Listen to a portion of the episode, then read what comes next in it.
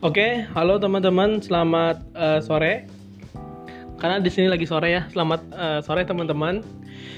Kembali lagi di podcast saya, yang pastinya teman-teman menunggu mungkin, atau teman-teman yang kemarin nanyain kapan upload lagi. Akhirnya saya upload lagi di sini karena kemarin kena beberapa kesibukan, jadi saya belum bisa upload. Tapi sekarang saya upload kembali teman-teman, hadir buat ngisi uh, waktu kosong teman-teman untuk mendengarkan podcast saya dimanapun teman-teman berada. Oke teman-teman, sore hari ini saya bakal ngebahas tentang satu tema, dimana tema ini uh, berhubungan dengan dunia kampus, yaitu tentang organisasi teman-teman. Jadi apa sih organisasi, ada apa sih di dalamnya gitu kan, ada apa sih dengan dunia organisasi gitu. Kebetulan saya uh, hari ini bersama apa ya rekan saya, rekan seorang motivasi, sebagai orang motivasi juga untuk saya. Beliau ini eh dia ini berapa tingkat, uh, agak jauh tingkatannya, lebih senior lah, lebih senior daripada saya. Langsung saja, uh, beliau ini saya perkenalkan, namanya Farhan Syafiq, Muhammad Farhan Syafiq. Beliau pernah menjabat uh, sebagai ketua himpunan di salah, salah satu jurusan dan beberapa organisasi juga. Beliau sudah mela- uh, apa ya? Sudah inilah, sudah kesana kemari, melalang lintang di dunia organisasi, dan hari ini juga beliau mempunyai organisasi juga, bergelut di beberapa organisasi juga, yang pastinya banyak pengalaman beliau yang bakal kita sharing-sharing hari ini, sore ini. Semoga teman-teman enjoy. Langsung aja ya teman-teman, ini Bang Farhan Syafiq. Halo teman-teman, Bang Farhan Syafiq. uh, Bang, perkenalkan diri dulu Bang, sebelumnya Bang, buat teman-teman pendengar podcast setia saya. Apa yang kenalin diri ya? Ya, nama gue Farhan, nama lengkap Muhammad Farhan Syafiq, zodiaknya Gemini, golongan darah A, rambut gue pendek, nggak panjang, hitam, nggak berwarna, hidung hitam warna bang, hitam warna hitam. Oh iya, maksudnya ini warna dasar orang Indonesia ya, warna hitam. Hidung gue mancung. Ya nanti lo cari aja Instagram gue ya, Farhan.Syafiq underscore. Speechless. Cuma gue lagi Lagi deaktif Instagram sih, lagi gak main Instagram. Kenapa tuh bang? Uh, lagi rehat dulu lah, rehat sejenak dari Instagram, karena gue ngerasa Instagram sekarang buat gue ya, buat gue pribadi kayak toxic gitu, jadi gue ngehindarin dulu, ngehindarin Instagram dulu. Kenapa nggak usah dibuka aja gitu bang? Emang mengganggu atau gimana? Kayaknya kalau ada aplikasi Instagram di H P, pengennya ngebuka aja gitu. Bisa gitu kenapa? Itu kan uh, bawa maaf ya, itu kan bawaan dari diri pribadi ya kalau kayak begitu. Itu karena terbiasa dulu kan, waktu ada Instagram di H P paling buka Instagram, W A, Facebook, Twitter, itu itu lagi. Nah kalau kalau sekarang udah di uninstall kan, udah deaktif, jadi gak pernah buka lagi gitu. Menurut abang unfaedah, bukan faedahnya buat uh, di nonaktifin nih, karena apa ya, saya rasa orang main Instagram. Sama... Ini ini kok jadi bahas sosial media ya? Iya, yeah. yeah, gitu. Tapi mau bahas organisasi. Yeah, pake... Kayaknya kayak, kayaknya nanti ada sesi lagi nih bahas sosial media. Ya pokoknya uh, karena kita tadi saya udah bilang kita bahas uh, organisasi, jadi kita keep dulu. Nanti di season berikutnya kita bahas Instagram yang di apa? Deaktif, deaktif. Oke lanjut bang. Apa lanjutnya apa? Tadi kan perkenalan udah. Yeah. Terus ceritakan hal yang menarik dari abang. Enggak ada yang menarik. Oh, jangan itu kalau misalkan. Ceritakan hal yang ini, yang kebiasaan, kebiasaan boleh kebiasaan. Kebiasaan apa nih? kebiasaan sehari-hari, bangun tidur, keterus keterus mandi, terus gosok gigi, tidur lagi, merajut mimpi. Terus ya ada beberapa aktivitas, cuma gue nggak bisa nyebutin di sini ya. Ada beberapa aktivitas yang memang mengharuskan gue buat uh, bu, apa pulang pergi ke luar kota gitu. Ya jadi uh, ini yang bikin uniknya kenapa gue undang Abang Farhan Syafiq ya, Bang Farhan ya, gak? Bang Farhan lah, saya lebih dekatnya Bang Farhan lah, Abang. Kenapa saya undang beliau? Karena uh, salah satu bukan spesies ya, salah satu orang yang unik, yang unik menurut saya. Karena dari sekian sekarang udah zaman uh, industri empat koma nol gitu kan, orang uh, ak- lebih aktif di dunia sosial, media apa? media sosial ya, lebih hidupnya lebih aktif sana. Bang Farhan ini salah satu orang yang apa ya, kebanyakan merendah daripada meninggikan diri pribadi gitu.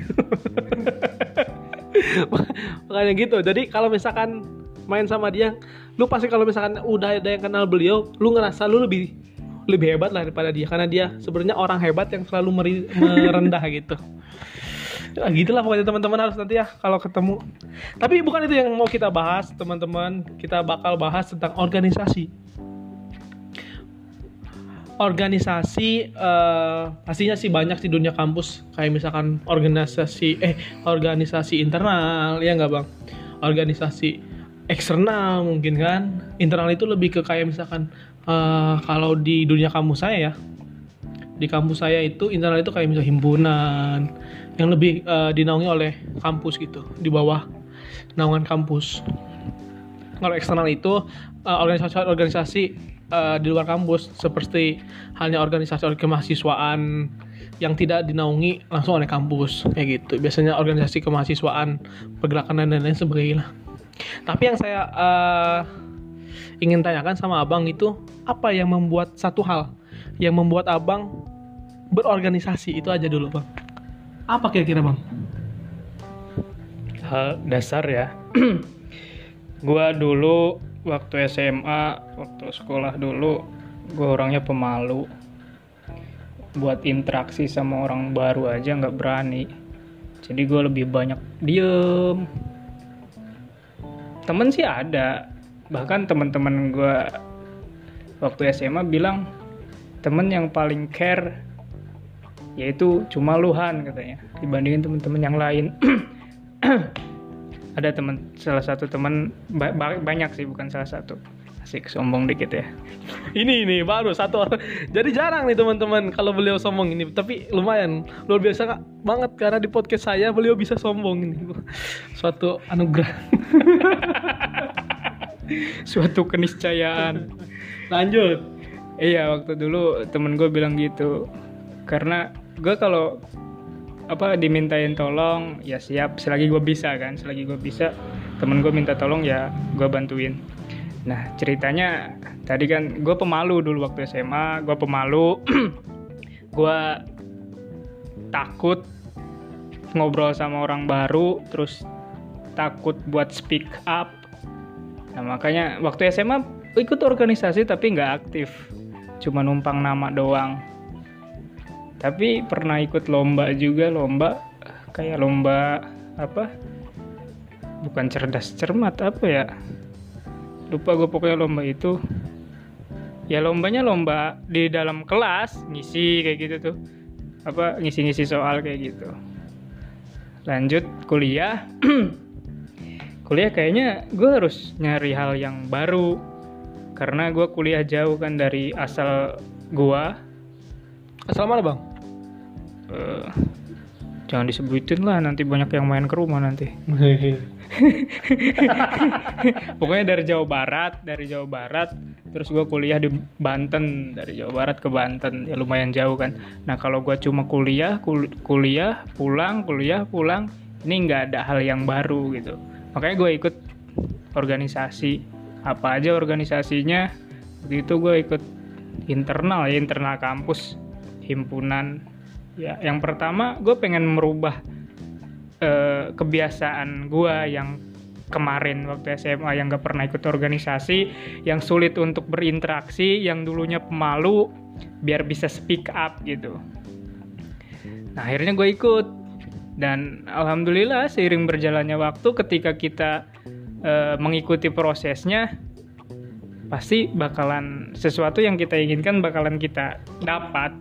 Jadi kalau kata orang-orang kan proses itu tidak akan mengkhianati hasil. Iya, tapi uh, menurut gue gini bang, hal apa yang memang mendasari ya, bukan selain itu, memang orang uh, banyak ya hal-hal yang memang mendorong dia buat organisasi gitu kan.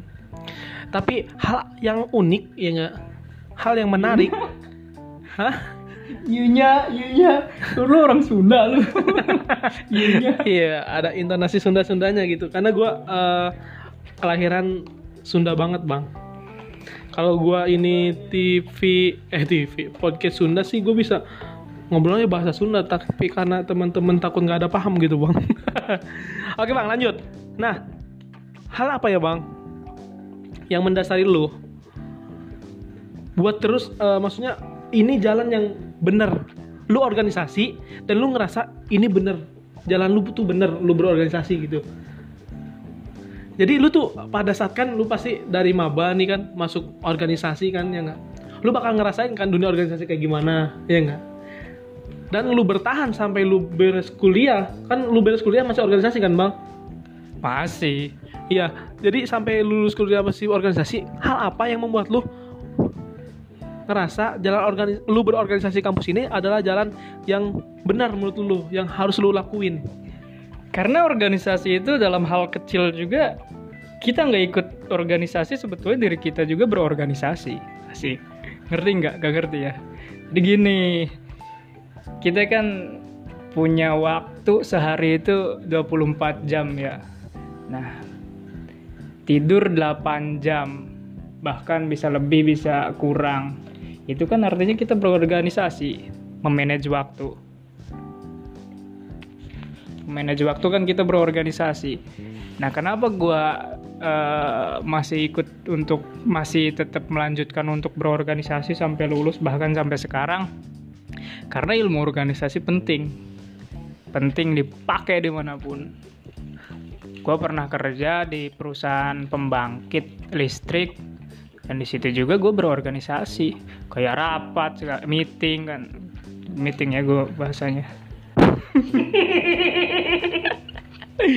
Iya meeting kayak gitu sama uh, manajer kan, sama uh, general manager, sama kepala departemen. Semuanya kan itu kalau kita nggak punya ilmu organisasi, bakalan kaget gitu, itu suatu hal yang baru meeting-meeting kayak gitu. Nah kalau kita udah pernah ikut organisasi kan, dulu waktu kuliah meeting-meeting lagi, meet, rapat lagi, rapat lagi ya, ini hal yang biasa gitu, jadi bisa diatasi sama diri kita gitu bro.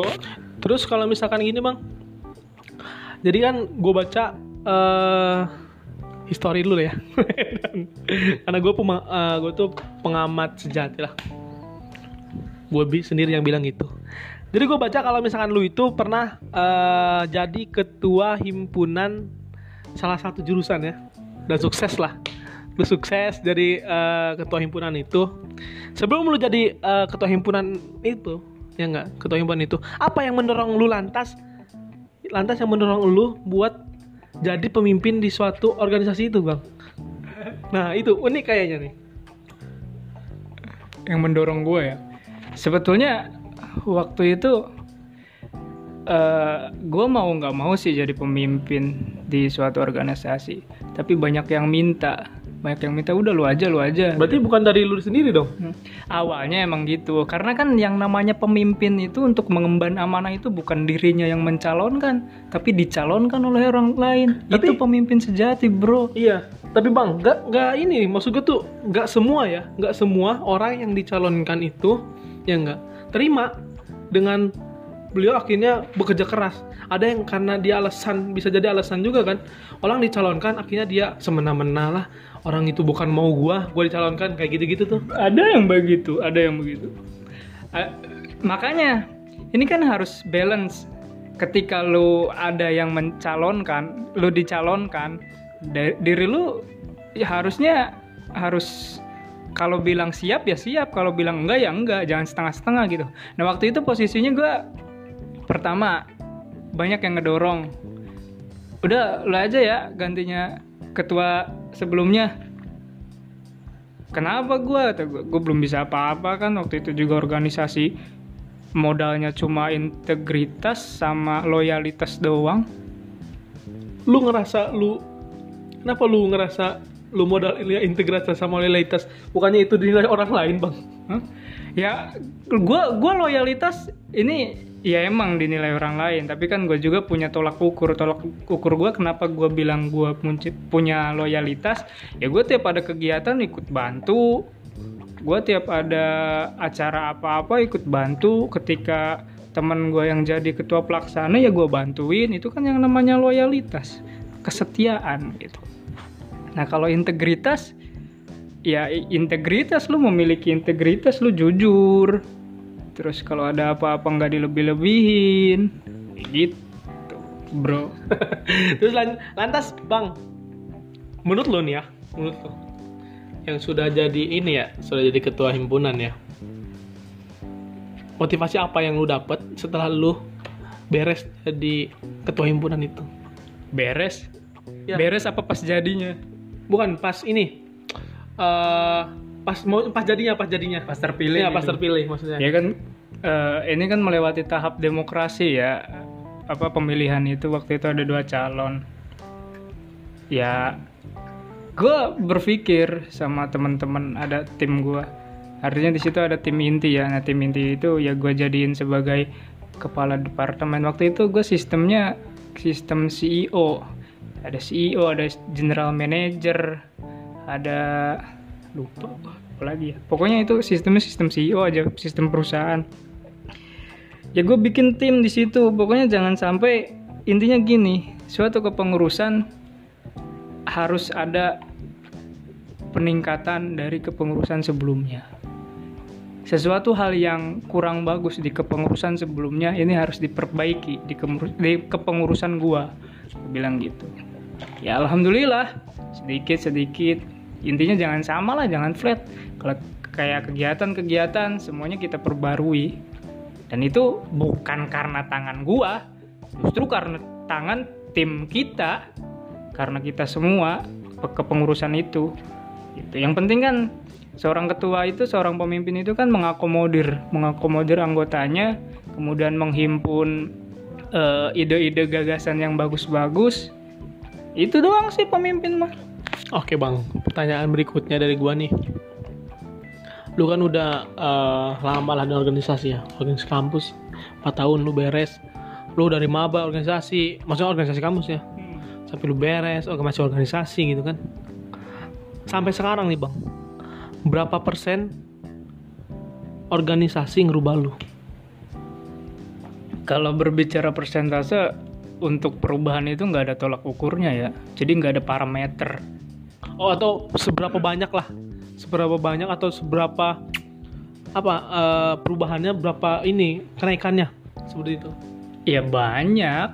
Yang pertama tadi gue bilang, uh, gue dulu pemalu, sekarang udah enggak, bahkan malu-maluin sekarang.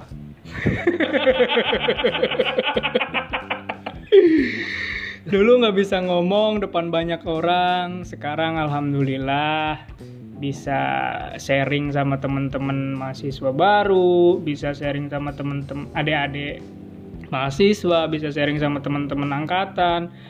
Bahkan kemarin sempat diundang juga jadi, jadi apa e, pengisi acara teman-teman anak S M A kan pernah.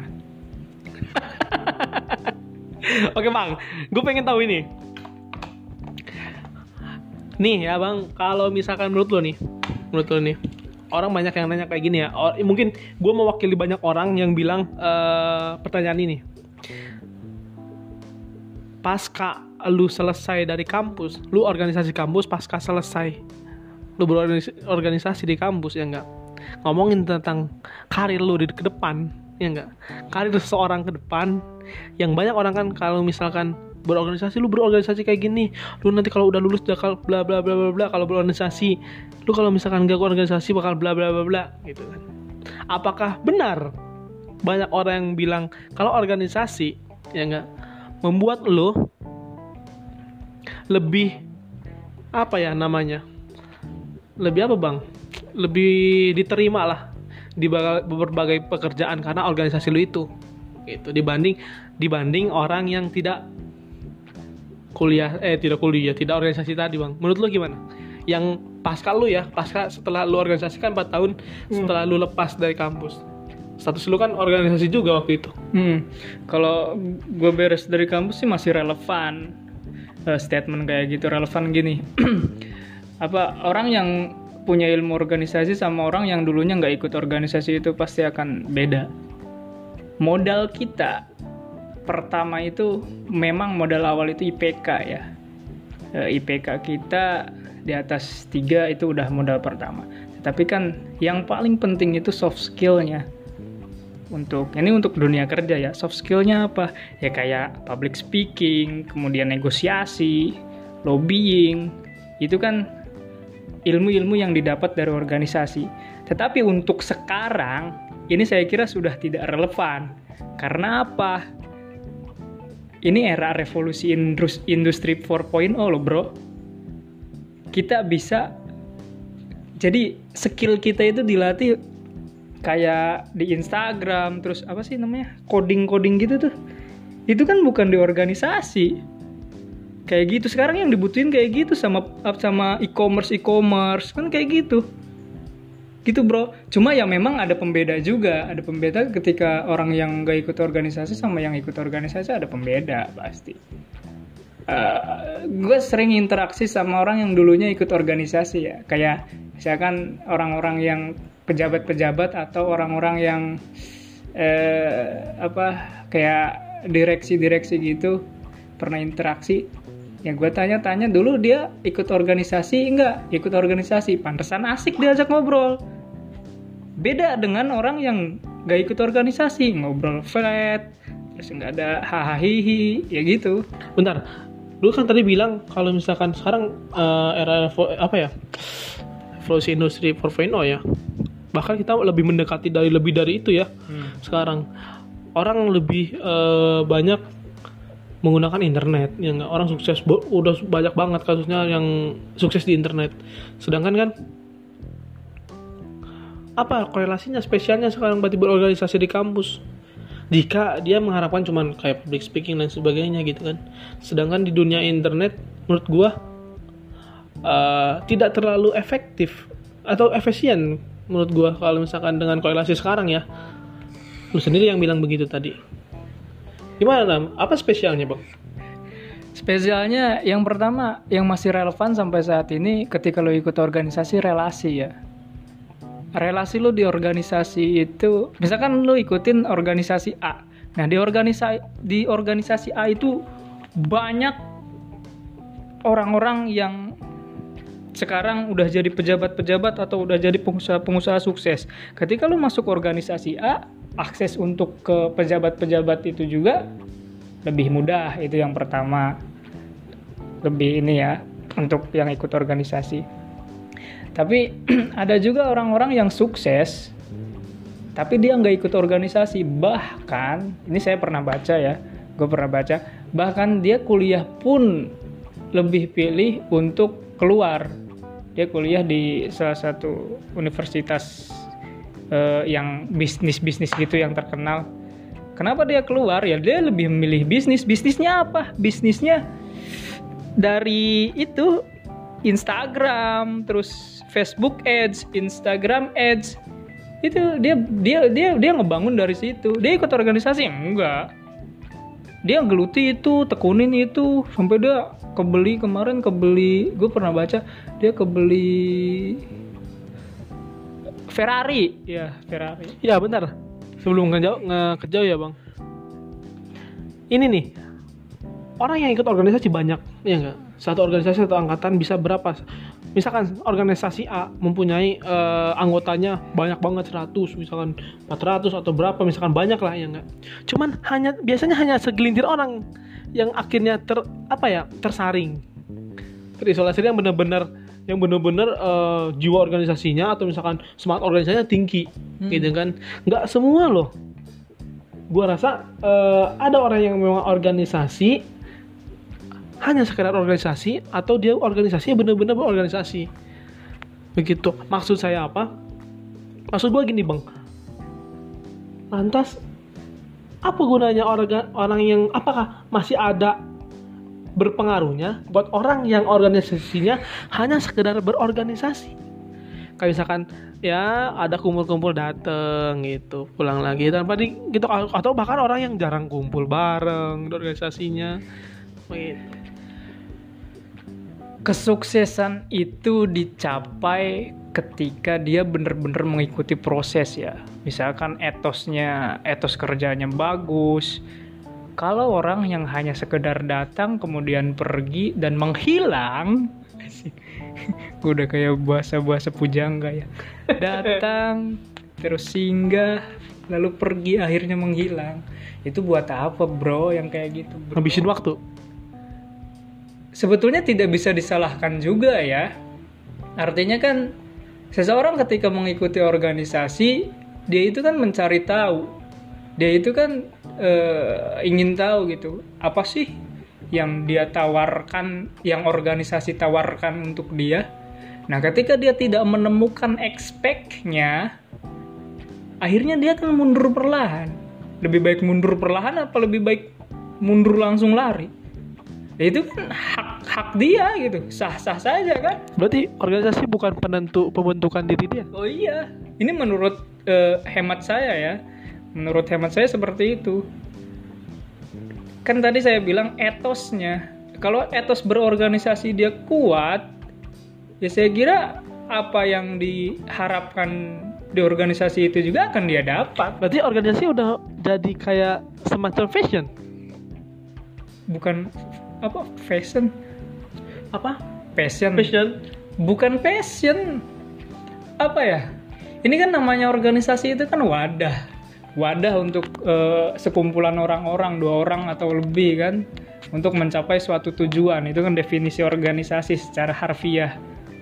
Tapi kan maksud gue tuh gini, Bang, orang yang kayak misalkan datang ke kampus ya, nggak, orang baru di kampus ya nggak, sama organisasi kan kebanyakan berapa persen itu kan awam organisasi kampusnya. Dia masuk dulu coba-coba kan, pasti coba-coba. Hmm. Kalau dia nggak cocok, berarti dia cabut, cabut kan, ya nggak. Berarti kalau misalkan dia cocok, ya nggak, dia bakal terus hmm. menimbulkan etos, etos yang memang tinggi kan. Hmm. Berarti bisa dikatakan berorganisasi itu sebagai dari passion juga.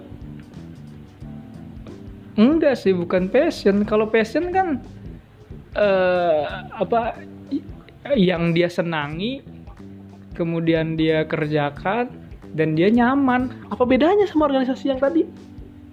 Yang orang datang, nggak eh, orang senang, ya nggak, orang senang, terus etos tinggi, ya nggak, dan dia nyaman. Kan etos itu, eh, menurut gue etos itu yang ini ya, etos tinggi itu karena dia nyaman di situ. Ada sebagian kayak gitu mungkin. Kalau misalkan dia eh, dia nggak suka sama berorganisasi, dia bakal cabut sendiri kan. Berarti bukan passion dia. Ya itu lo harus nanya sama orang-orang yang kabur dari organisasi itu. Oke, okay. Iya. Nanti kita banyak faktor kenapa orang itu cabut dari organisasi. Yang pertama, expect dia nggak sampai ya. Dia menginginkan ini di organisasi, mungkin speknya lebih tinggi. Hmm, expect, expect ya, harapan dia. Harapan. Uh, iya, dia pengen di organisasi ini apa yang dia cari ya dia dapat. Ternyata nggak ada. Oke, dia mundur perlahan. Yang pertama itu. Yang kedua, ketika dia cabut dari organisasi itu, expect dia ada, harapan dia ada, dan apa yang dia inginkan juga didapat. Tetapi di dalam organisasi dia ketemu dengan namanya konflik. Akhirnya dia keluar juga kan.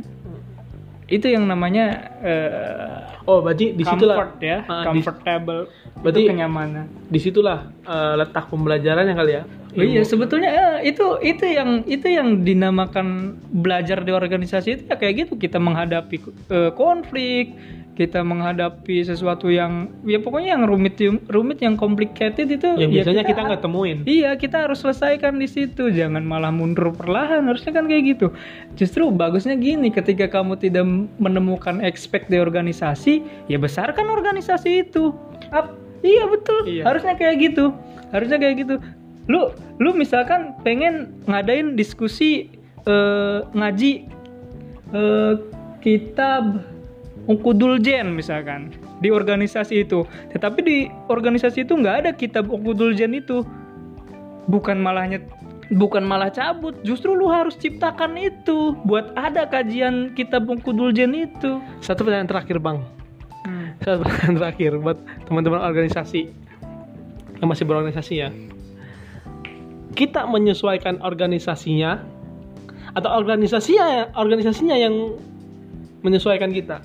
Organisasi itu bukan makhluk hidup bro, gimana ceritanya organisasi itu mau menyesuaikan kita? Soalnya banyak kejadian kayak gini bang, kitanya gak suka kayak gitu, akhirnya uh, pola si organisasi yang dirubah menyesuaikan si individu ini.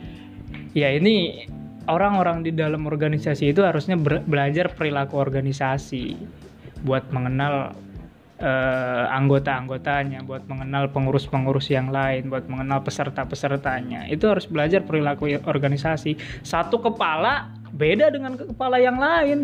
Ini kan pemikiran juga beda-beda. Ya harusnya ya harusnya diakomodir semua, apalagi sebagai pimpinan. Bahkan pimpinan itu wajib mengenal satu persatu pesertanya, satu persatu anggotanya, itu wajib. Berarti uh, yang lebih tepatnya itu setiap individu anggotanya yang mengenal eh mengenal menyesuaikan sama organisasinya. Iya nggak sih lebih tepatnya, karena kalau kita menyesuaikan organisasi yang menyesuaikan atau pimpinan organisasi, kan organisasi itu kan eh, nahkodanya kan si pemimpin nih, hmm. ya nggak. Berarti lebih tepatnya itu kalau misalkan si, setiap individu setiap anggotanya yang menyesuaikan dari organisasinya, itu kan lebih tepatnya. Karena kalau misalkan Uh, menyesuaikan organisasinya itu kan semua bakal satu sama rata. Kalau misalkan mungkin ya, kalau misalkan speknya masih dua puluh persen, tapi spek dari uh, organisasinya itu delapan puluh persen, berarti si individunya harus upgrade sampai delapan puluh persen penyesuaian. Atau gimana? Sebetulnya bukan menyesuaikan ya. Di dalam organisasi itu kan ada budaya. Nah, kalaupun budayanya sudah tidak baik, harusnya diperbarui dong. Oh iya. Iya dong, udah jelas-jelas budaya ini tahun kemarin nggak bagus, kok diulangi lagi. Budaya budaya udah jelas-jelas itu budayanya budaya toksik, budaya nggak bagus untuk anggotanya. Harusnya ya teman-teman paham lah. Kenapa sih lu lu harusnya jadi ketika masuk organisasi harusnya jadi penganalisa juga dong. Kenapa sih tahun kemarin dulu pesertanya banyak, anggotanya banyak, tapi sedikit-sedikit secara alamiah kok cabut? Ada apa ini? Nah ketika gue masuk organisasi ya, ketika lu masuk organisasi ya lu harus rubah dong budayanya di situ. Regulasinya? Bukan regulasi, apa ya? Ya budaya, budaya organisasi. Budaya organisasi yang buruk itu kan ya gimana si individunya? Iya yang di dalamnya. Kok budayanya buruk diulangi lagi, udah ulangi lagi, nggak bagus kan? Hmm. Jadi uh, orang yang berarti gue tangkap gini bang. Berarti orang yang berorganisasi di satu organisasi itu ya enggak, bukan berarti dia harus menyesuaikan si organisasinya ya enggak, hmm. tapi jangan eh, jangan seolah-olah dia tuh ya sebagai anggota biasa aja ya enggak, tapi dia harus benar-benar ambil peran juga mungkin oh, iya. untuk organisasi itu, begitu? Betul. Iya jadi eh, apa ya untuk kedepannya mungkin eh, berbagi kan kita eh, gini loh gini loh teman-teman. Ketika masuk organisasi jangan jadi pendengar saja. Teman-teman juga harus menjadi promotor di situ, harus menjadi inisiator di situ. Yang dirasa enggak bagus dan yang dirasa lu harus perbaiki ya lu bilang dong. Jangan diem aja malah lu cabut, enggak bagus kayak gitu. Justru yang yang lu rasa, "Oh, ini enggak baik nih. Kenapa kita enggak bikin ini aja?" Itu kan hal yang positif, apa salahnya kan? Berarti perubahan yang tadi, perubahan besar dimulai dari perubahan diri sendiri dulu. Betul, ya? betul. Ada uh, seorang filsuf Yunani bilang gini. Gimana tuh? Lu jangan punya cita-cita besar untuk membangun negara, sedangkan provinsi lu aja belum lu bangun. Lu jangan punya cita-cita besar membangun provinsi lu, sedangkan kabupaten lu aja belum dibangun. Lu jangan punya cita-cita besar untuk membangun kabupaten lu atau kota lu, sedangkan di kecamatan aja lu gak bisa sumbangsi apa-apa. Lu jangan punya cita-cita besar untuk membangun kecamatan lu, sedangkan di desa lu aja gak bisa lu bangun. Lu jangan punya cita-cita besar untuk membangun desa lu, sedangkan di keluarga lu aja belum ada perubahan apa-apa. Lu jangan mau, lu jangan punya cita-cita besar untuk membangun keluarga lu, sedangkan dalam diri lu aja gak bisa lu rubah. Mah Oke, okay, makasih Bang. Uh, jadi tadi kesimpulannya buat teman-teman yang uh, lagi berorganisasi, mungkin ada jenuh-jenuhnya, ya wajar. Gue pernah ngerasain juga organisasi di kampus, jenuh, malas dan sebagainya. Itu kembali lagi lu niat organisasi lu buat apa gitu. Ada orang uh, tujuan organisasinya beda-beda. Jadi kembali lagi sama diri lu, apa tujuan lu organisasi? Ngerubah diri lu kan? Atau tujuan-tujuan yang lain, maksud-maksud yang lain gitu kan. Tapi gue harap Uh, lu berorganisasi di kampus, kesempatan lu uh, di situ dimulai untuk mengembangkan diri lu, soft skill lu, karena banyak banget hal-hal yang bisa lu lakuin di organisasi.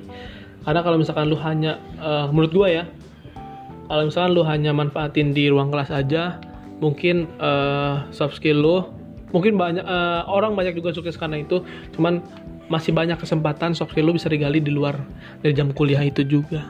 Begitu Bang, oke? Okay? Oke. Okay. Bang Farhan, makasih udah hadir di podcast gua.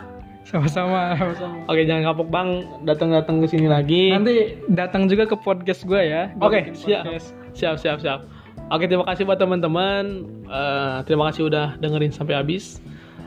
Semoga teman-teman sukses terus. Saya doakan kedepannya semakin sukses dan tetap enjoy pastinya.